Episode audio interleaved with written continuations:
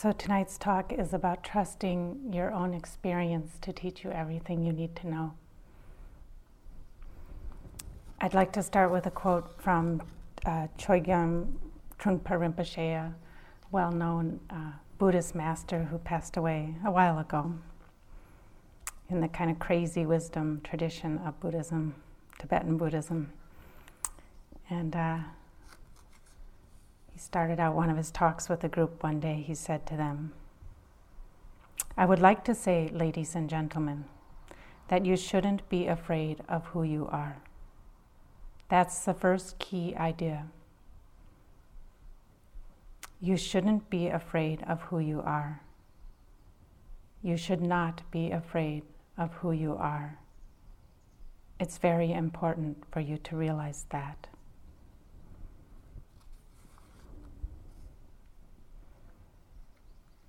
So that could be one way that we could frame our practice. We're learning not to be afraid of who we are.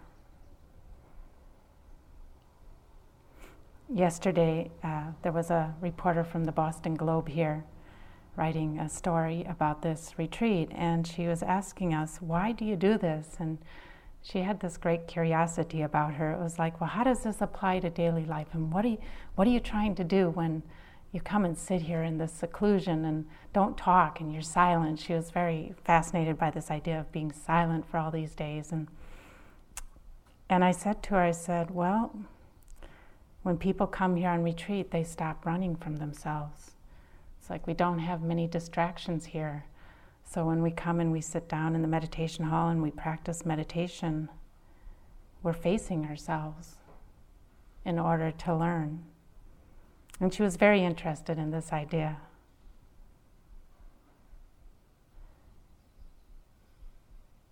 When we come and we sit in silence and we put away our usual distractions and entertainments in our life, we do come face to face with ourselves. And as you've seen, it's not always easy. It's not always pretty. And I'm sure that most of you at different times today have struggled with different aspects of life's experience that has arisen. For example, sleepiness. We heard some examples at 4:45 today, sleepiness and restlessness and chaotic thinking and uninvited emotions. So it takes a lot of courage to do this. It takes an amazing amount of courage to be willing to sit without distraction and to keep sitting and walking and sitting and walking. But it's the way to fearlessness at the same time. Because when we stop running, when we really stop running from who we are, what do we have to be afraid of?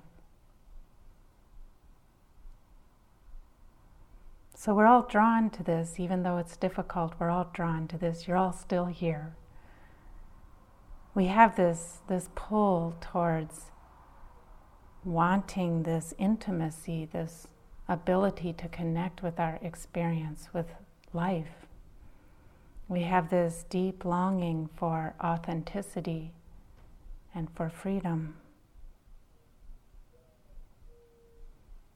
So even though it's difficult and it takes courage, we're drawn forward, we're given the energy to continue through this deep longing in the heart and the mind to understand, to find peace, to understand intimacy with ourselves and with this world that we've taken birth in. So how do we grow in this practice? How does it unfold exactly? And I want to talk about two basic ways that we grow and become stronger and fearless in practice.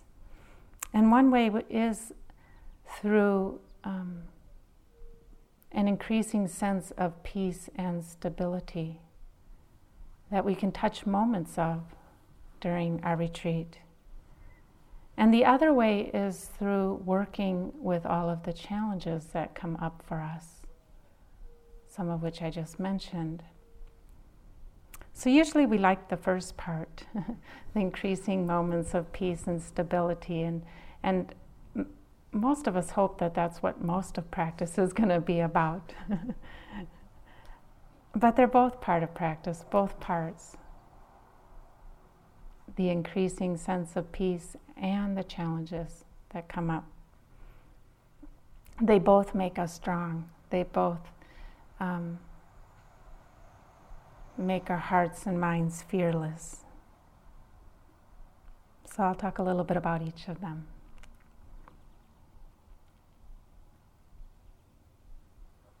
What we start to understand as we practice is that there is a very strong power that comes with presence, with being able to be here now with our experience in this moment just as it is, that there's not only a power to that, there's a great joy and peace that comes from this.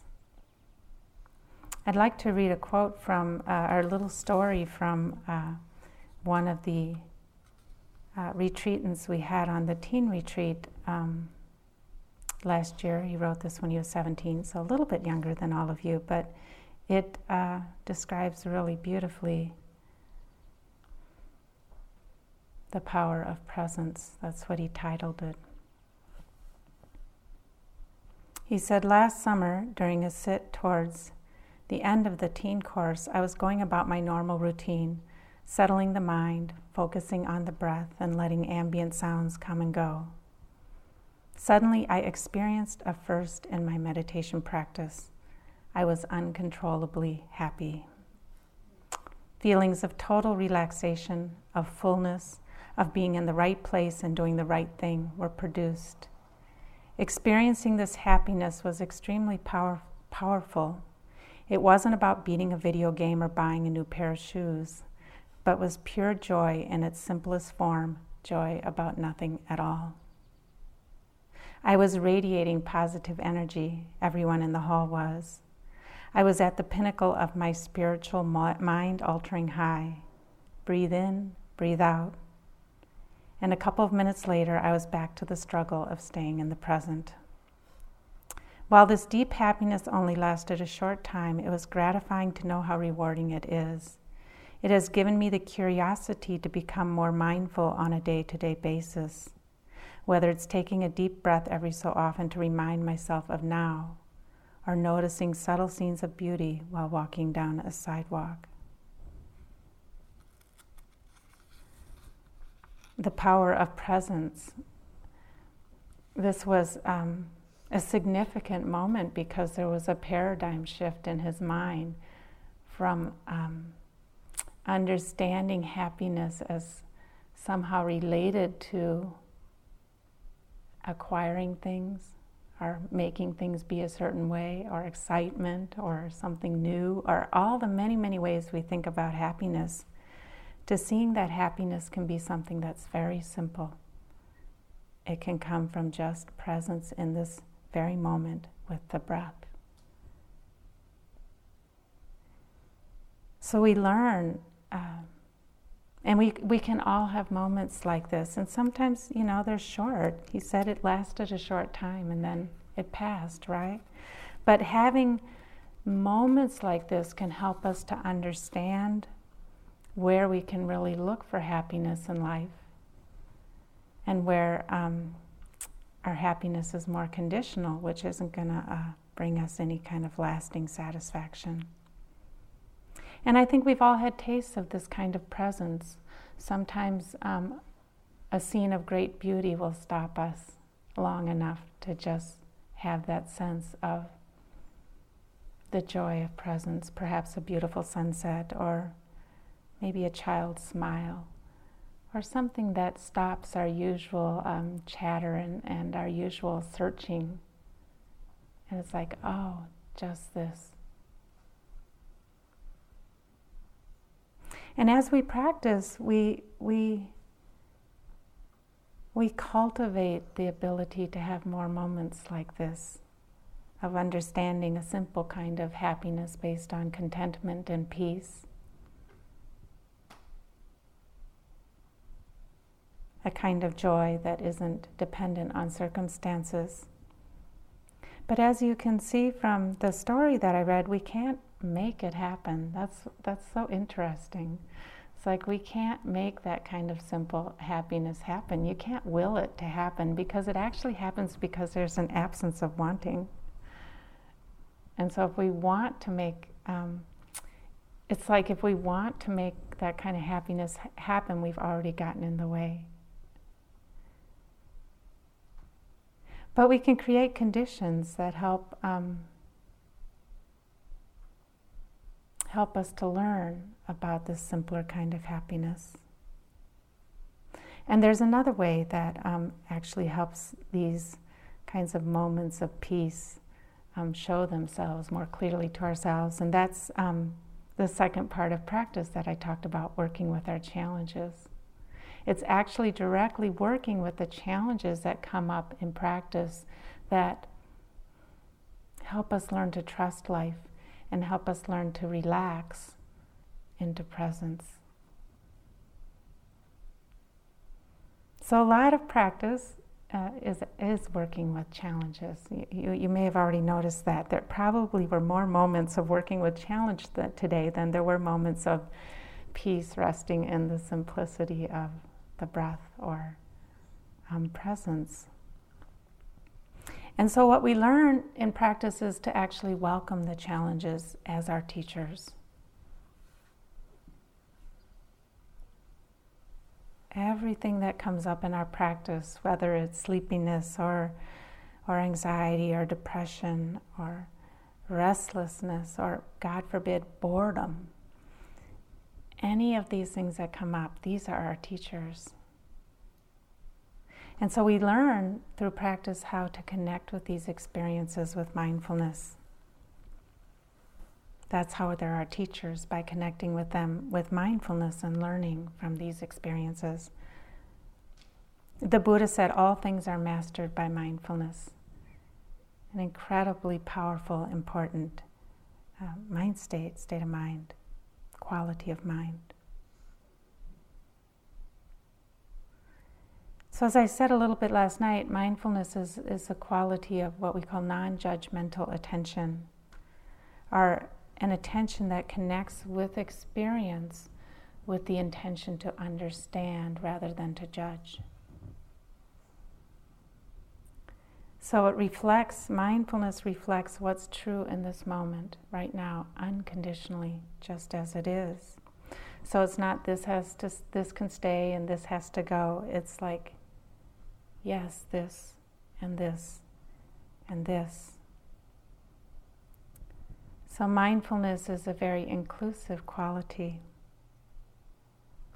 Sometimes it's said nothing to gain and nothing to throw away, just connecting with things as they are.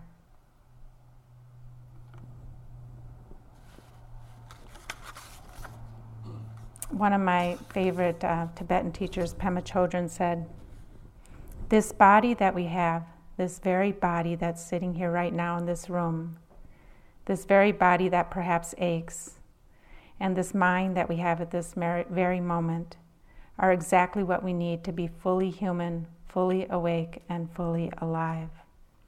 Furthermore, the emotions that we are having right now, the negativity and the positivity, are what we actually need. It is just as if we looked around to find out what would be the greatest wealth that we could possibly possess in order to lead a decent, good, completely fulfilling, energetic, inspired life, and found it right here."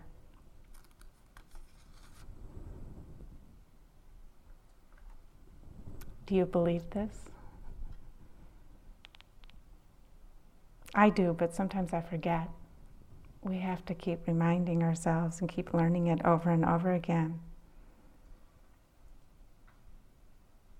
And the reason it's true what she says is because our experience as it is couldn't be anything else. It's the truth. It's the truth as it's manifesting in this moment.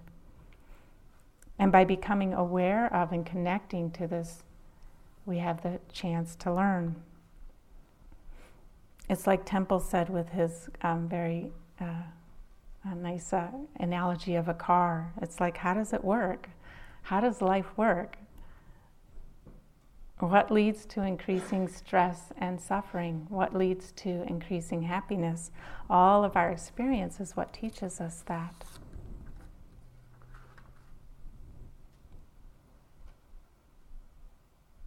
And the Buddha was a person just like us who struggled to learn this from his own experience. He tried this and he tried that. He tried different paths of meditation. He tried some very some austerity practices, ascetic practices. He finally discovered that sitting with the present moment, with ease and relaxation, that's the way to learn. He really wanted to learn this. He wanted to learn, how can I be free from a sense of imprisonment, of constant stress, a longing that we may all have also in our hearts.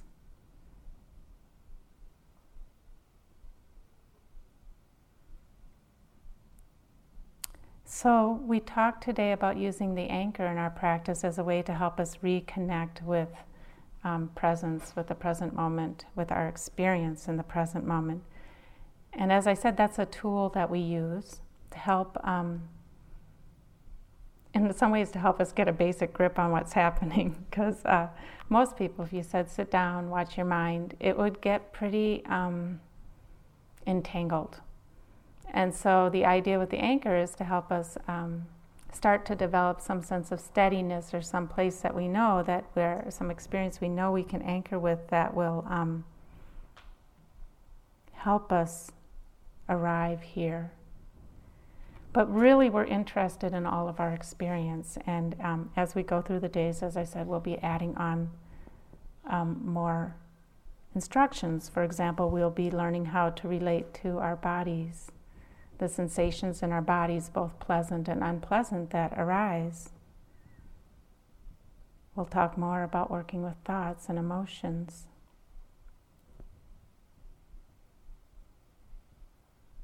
And we'll talk about getting interested in how we relate to all of these experiences. So painful experiences, how do we relate to those? Pleasant experiences, how do we relate to those? Where's the stress? Where's the real suffering? Where's the freedom? These are the kinds of questions we explore. And through this process, one way I describe practice is we end the war of separation within ourselves. So we stop fighting reality. We learn how to live in harmony with life. And we could call that love, too, the stopping the war of separation, the war that we have within ourselves. And through this process, we become more and more authentic, more and more wholly who we are. Again, it's not about rejection of any part of ourselves, but actually a full and deep embracing of who we are. And through that embracing, transformation happens. Our you could say our wholesome qualities become stronger, and our unwholesome qualities don't dominate us so much. And this happens through awareness, connection, and the learning that happens as we sit with our experience. So you can see it's not a path of force. It's actually a path of love. The transformation happens through kindness and through care.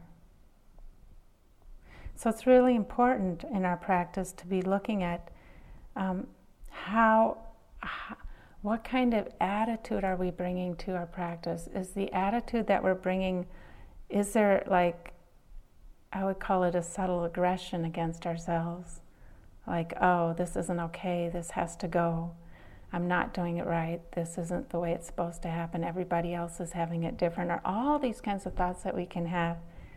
We have to bring those into awareness so that they don't operate like underground and undermine our energy and our enthusiasm for what we're doing. So we're orienting, we continue to orient the mind towards, it's okay. Can I hold this with care? Can I hold this with love? Can I meet my experience with an open heart? And it's, we're not always going to be able to, that's just the way it is, but we understand that that's our goal. And the goal isn't to try to get rid of things and change ourselves out of some sense of aggression.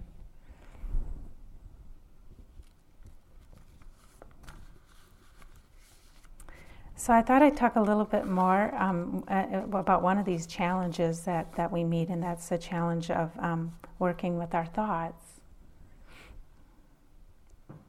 You may have noticed by now that we tell ourselves many, many stories about life and ourselves and what's happening. And as we learn to become more aware of thought, we find that we can begin to emerge a little bit from this dream world that we create in our minds and gain some perspective. And so each time when we're meditating and we wake up and we're aware that we've been thinking, each time that we have that moment of waking up, it's actually a very powerful moment, because it's a moment where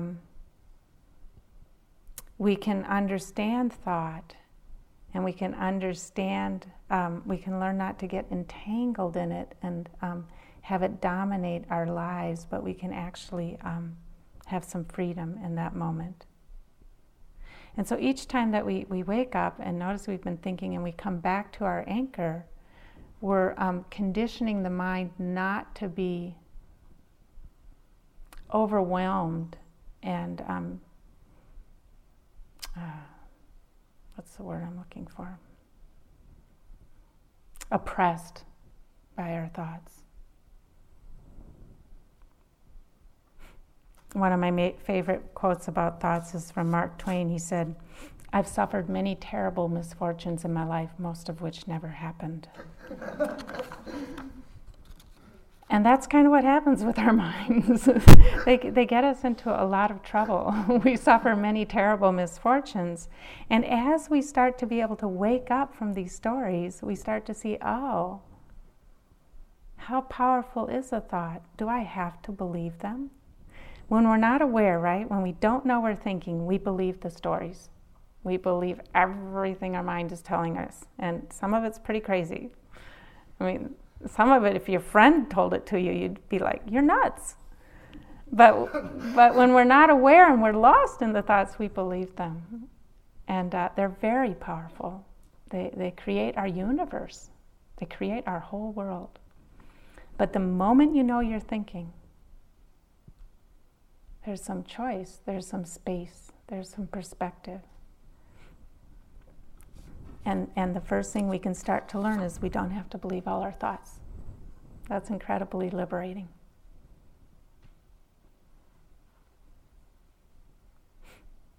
Sometimes if I find a story, my mind repeats a lot. And usually the ones that repeat a lot are really deep conditioning, like old conditioning, something I learned as a child, some story about who I am or how the world is. And sometimes I'll just say, this is a story I tell myself. It's like I'll wake up out of thought and say, oh, this is a story I tell myself. It's like just to start to gain some perspective that it isn't necessarily true. Some story we've gotten used to telling ourselves about who we are and how the world is.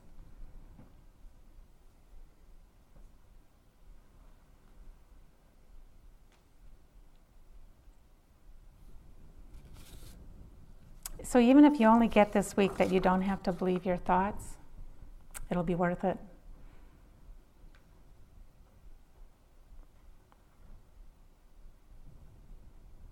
I think many of us have a kind of thought pattern. I know I've worked with it a lot in my practice, in the early years especially a lot, with a deep thought pattern of inadequacy, that somehow I wasn't good enough.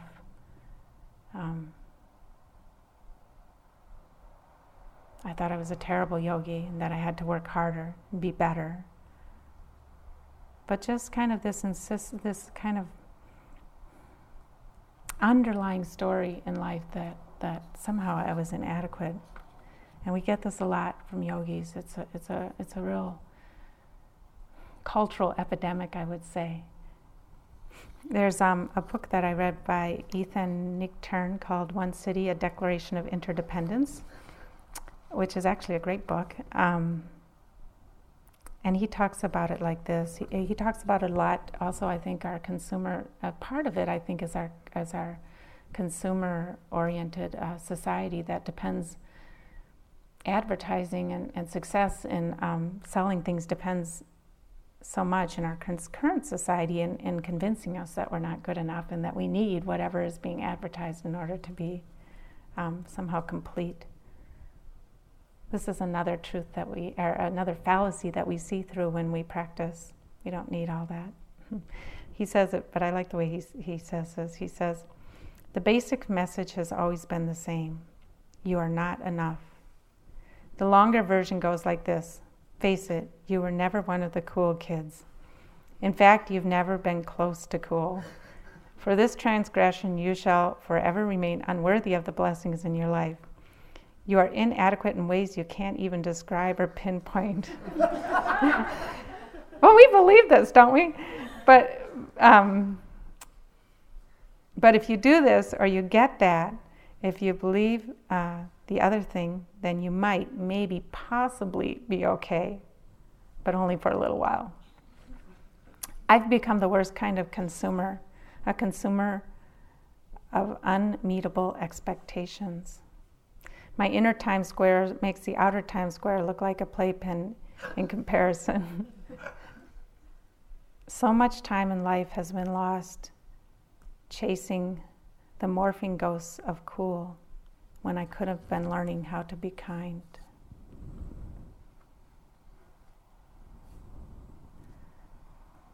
So as we bring out into the open some of these deeply held beliefs about ourselves, we can orient it towards kindness. We can realize that, we do realize as we sit. One way as we sit and we accept what comes up over and over and over again, it brings about a deep acceptance of who we are. And we start to see through any stories that were inadequate, or that we should be different than who we are. I know when I first came to practice, I sort of had this idea that I was a fixer-upper, that I needed a lot of fixing. And over years, I saw that the fixing that I actually needed was to love myself as I am. And that as I learned to do that more and more and more and more, who I am transforms, but it comes from that acceptance. We do group interviews on this retreat, and one thing I like about group interviews is that we get a chance to hear what's going on for other people, and it really helps us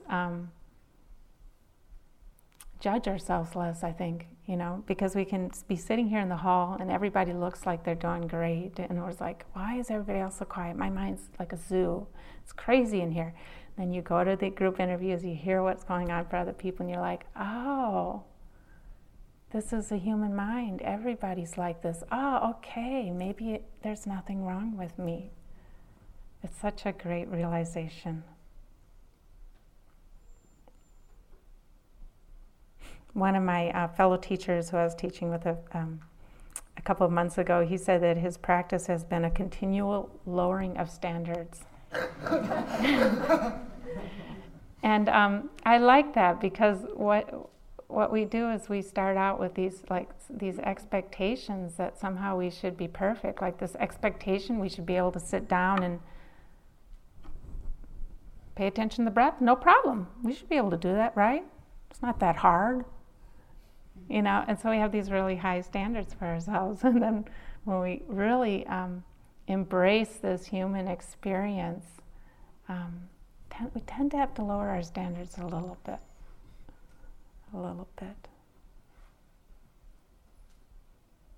This is about befriending ourselves, not, as Ethan says in the quote, not chasing these unmeetable expectations, but coming down. The expectation that we can meet is to come down and learn to love our experience as it is.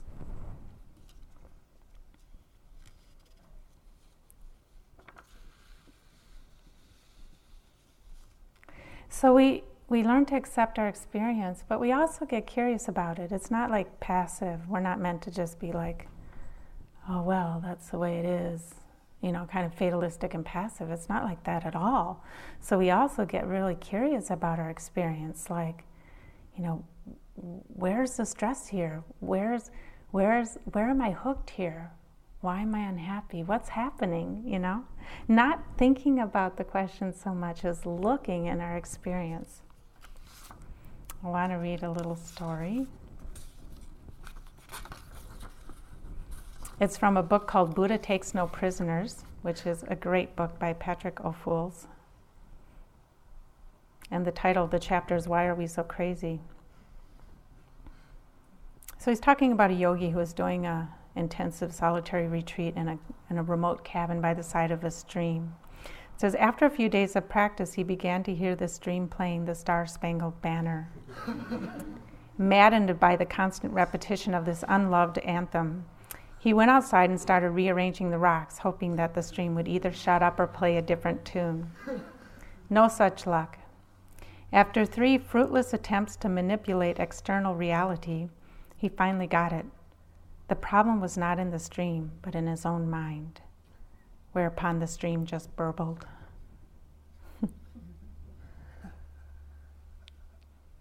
So this is what we try to understand, you know, why are we so crazy? What's really going on here? And a lot of it is about accepting personal responsibility for our unhappiness. So learning to look within to see where are we hooked. And this is not to say that sometimes there are circumstances in life that really are challenging, you know. But it is about looking within and finding where can we find the peace? Where can we find happiness in this world that is going to have times when annoying things happen, like streams play the Star-Spangled Banner or whatever. There will be annoying things that will happen in this life. There will be hard things that'll happen in this life. There'll also be joy and happiness, but it will change. So it's like, how do we live in this kind of universe? What can we trust? How can we be fearless? These are the kinds of things we're interested to learn.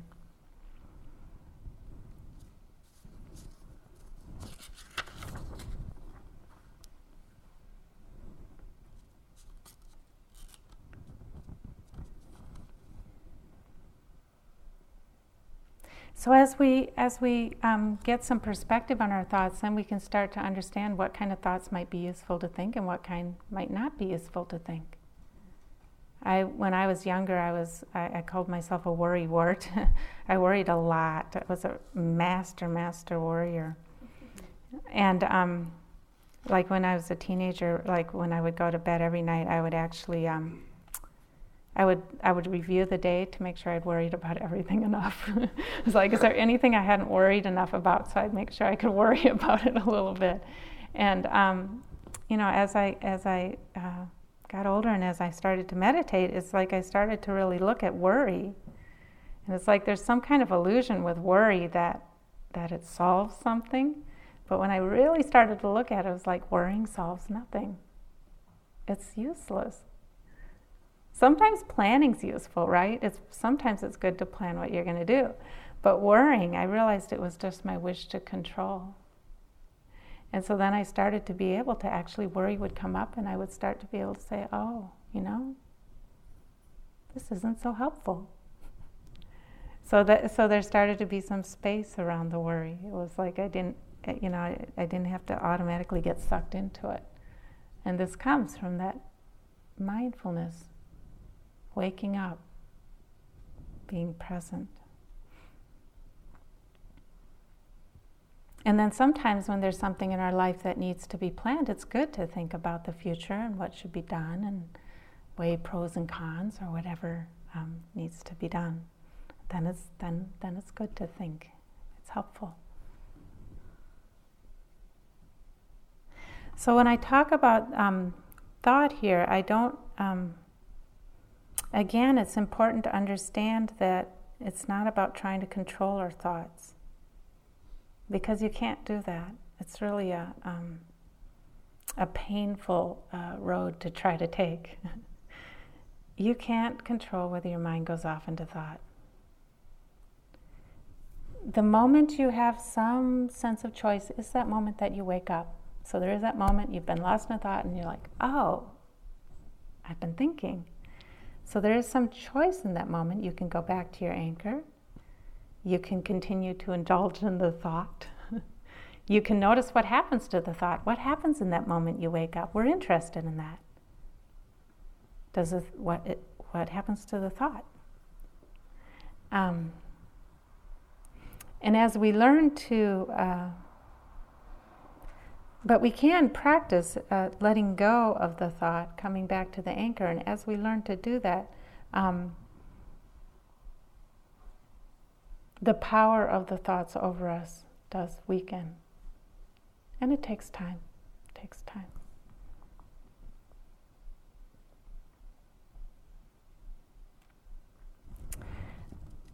A couple of months ago, I went canoeing with my partner, and this is another example of working with thoughts and how they create our world.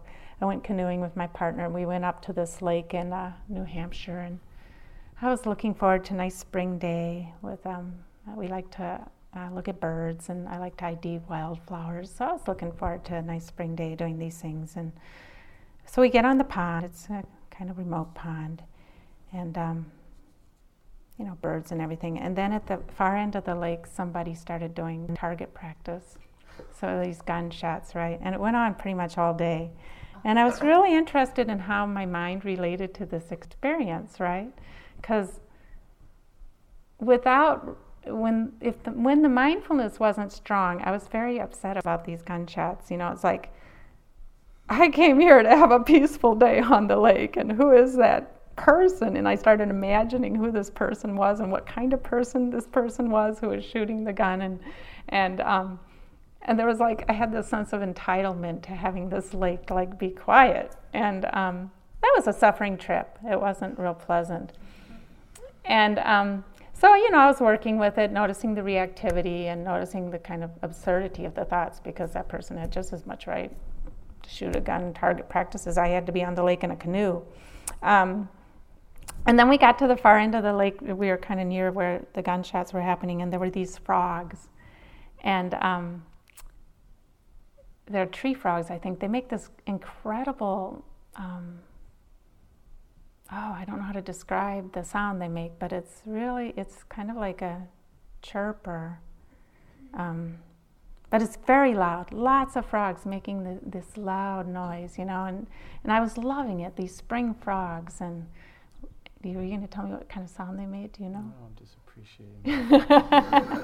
And so I was like, oh, it's so cool, all these frogs, it's great and everything. And so then my partner turns to me and he says, I wonder if we didn't know that this sound was a frog sound and the gun sound was somebody, shooting a gun, if they would be all that different in our minds. Because it was interesting. The frog sound was kind of loud and, it had kind of, so it was really interesting. It's like we had created our world through our thoughts. My thoughts about the gunshot, my thoughts about the frogs. That's how we live. We create this world from our thoughts, and then we suffer, right? So what's it like to just be with the experience of the frog sound, just as it is the gunshot, just as it is gunshots, just as they are? This is what we mean by getting interested in our minds, and this is a small example, but this is how our lives are. This is how we put together our lives.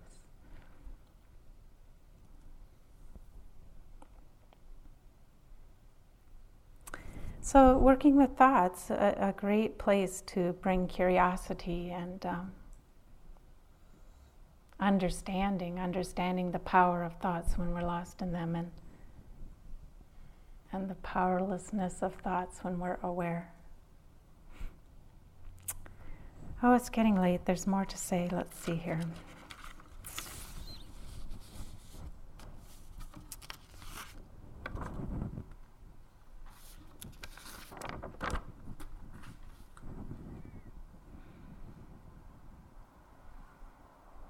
So I think I'll say a few words about emotions.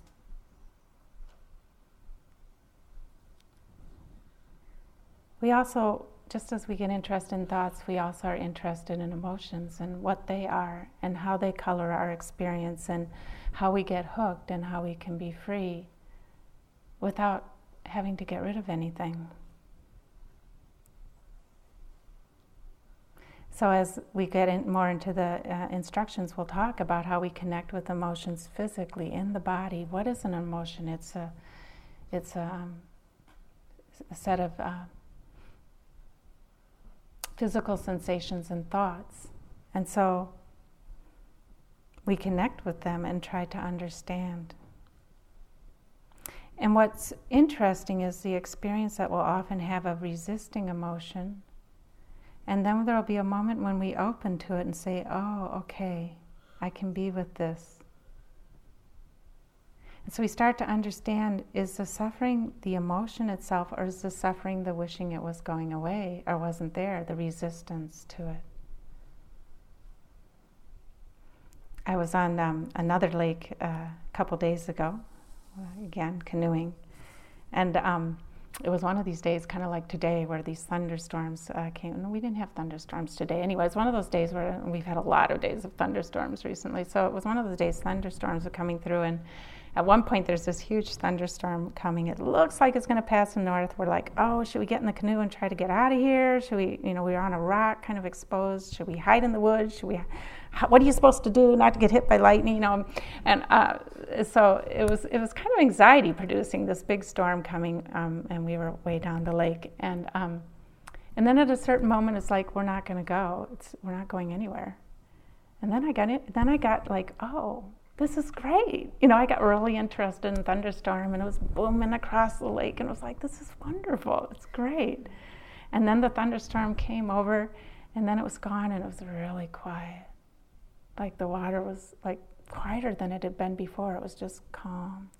And it reminded me so much of like emotions and how they come through in our lives. It's like, so we see this big emotion coming or something, or we don't even see it, but we're anxious. We know it's kind of there, and we're like, no. We get all worried about it. Oh. And then when we just go, oh, it's here. It's like a thunderstorm coming through, like thunder and lightning. It's like, and then it goes. And then it's quiet.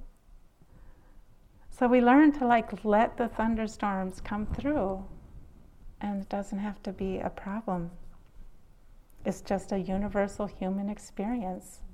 The thunderstorm of anger, the thunderstorm of loneliness, the thunderstorm of fear, the thunderstorm of desire. It's like, oh, it's okay.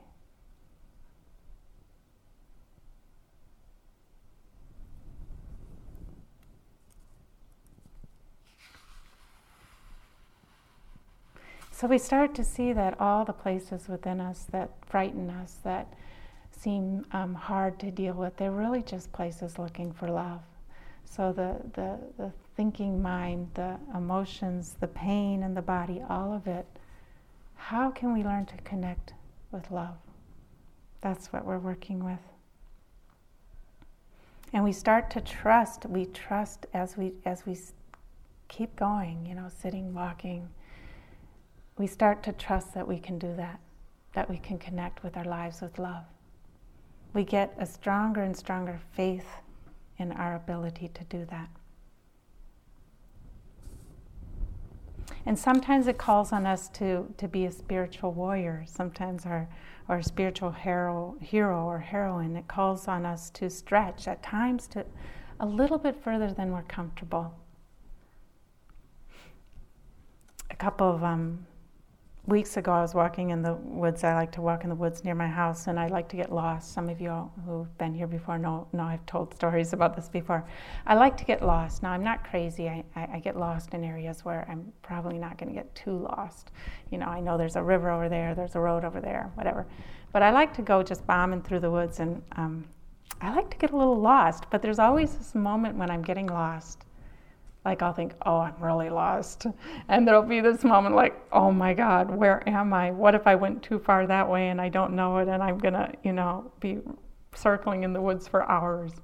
And so there's always this kind of this moment of, it's like uncomfortable. And then the other day I was thinking as I was walking, I thought, you know, if I didn't have this moment of discomfort, I wouldn't be having an adventure. I thought, the reason I'm having an adventure is because I'm willing to feel uncomfortable. You know, otherwise it's just the known. It's where we've been before. And so with practice, it's like at times we have to feel a little uncomfortable if we're going to stretch, if we're going to grow. And that's when we have to call on our spiritual warrior within and call forth some discipline. And for example, sticking with the schedule. Or staying on the retreat, even if it's hard. Not giving in to the voice that says, oh, you need a nap in the morning and a nap in the afternoon. And the UMass Mindfulness Center in Worcester, they have a brochure they put out for their program, and the first sentence says, meditation is not for the faint-hearted, nor for those who routinely avoid the whispered longings of their own heart. So it's true, meditation's not for the faint-hearted. Now, after I just said all that, there are times when the kindest, most loving thing to do is to back off. So there's times when the warrior needs to rest. And so sometimes it's appropriate to not follow the schedule. Sometimes it's appropriate to leave a retreat. I think all of us have done it. So not to, again, it's not to be a spiritual warrior with aggression. It's to be a spiritual warrior with love.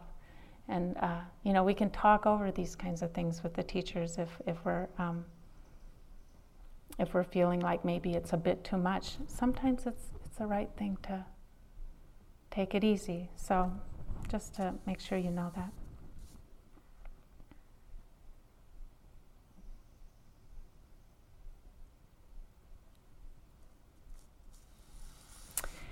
So as we do this practice, as we keep going, we learn to trust our experience.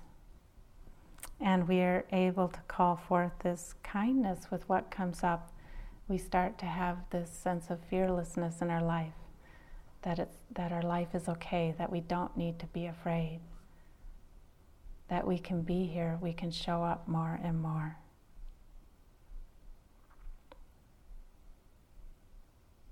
So the place we have to learn this kind of wisdom and love is right here in our own bodies, our own hearts, our own minds.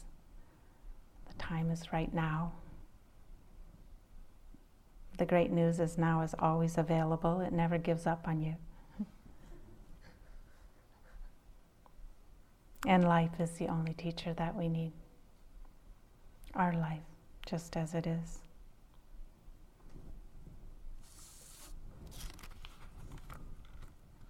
I think I'll end with a little poem.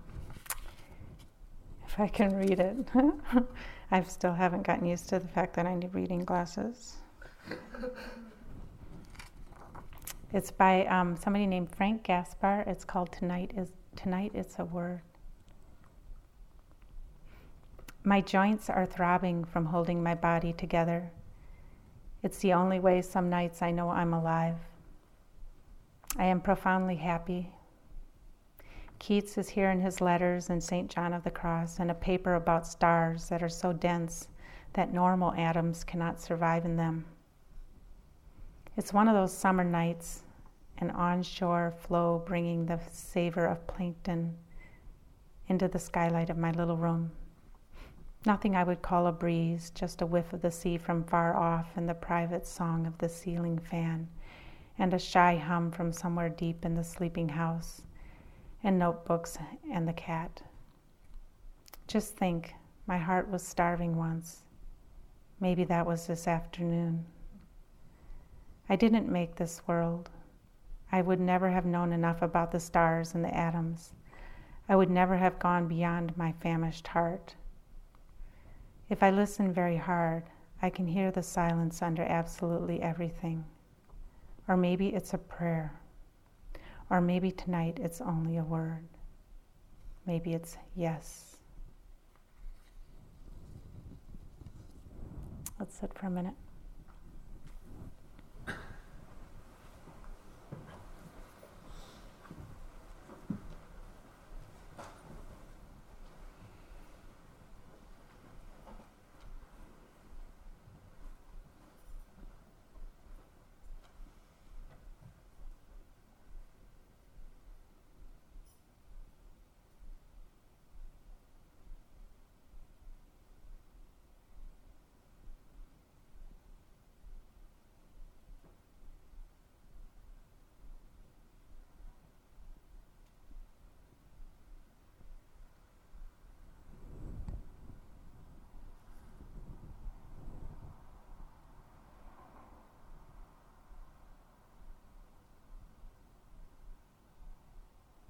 I didn't make the world.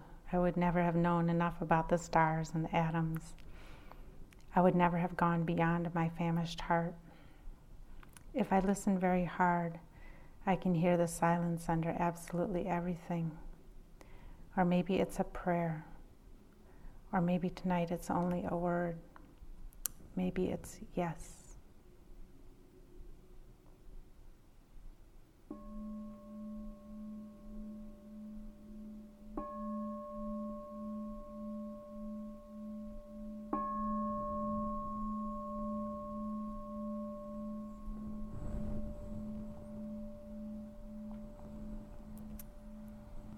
Thank you for your attention to the Dhamma.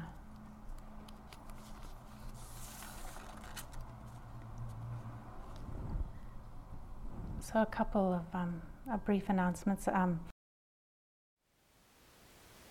Thank you for listening. To learn how you can support the teachers and Dharma Seed, please visit dharmaseed.org/donate.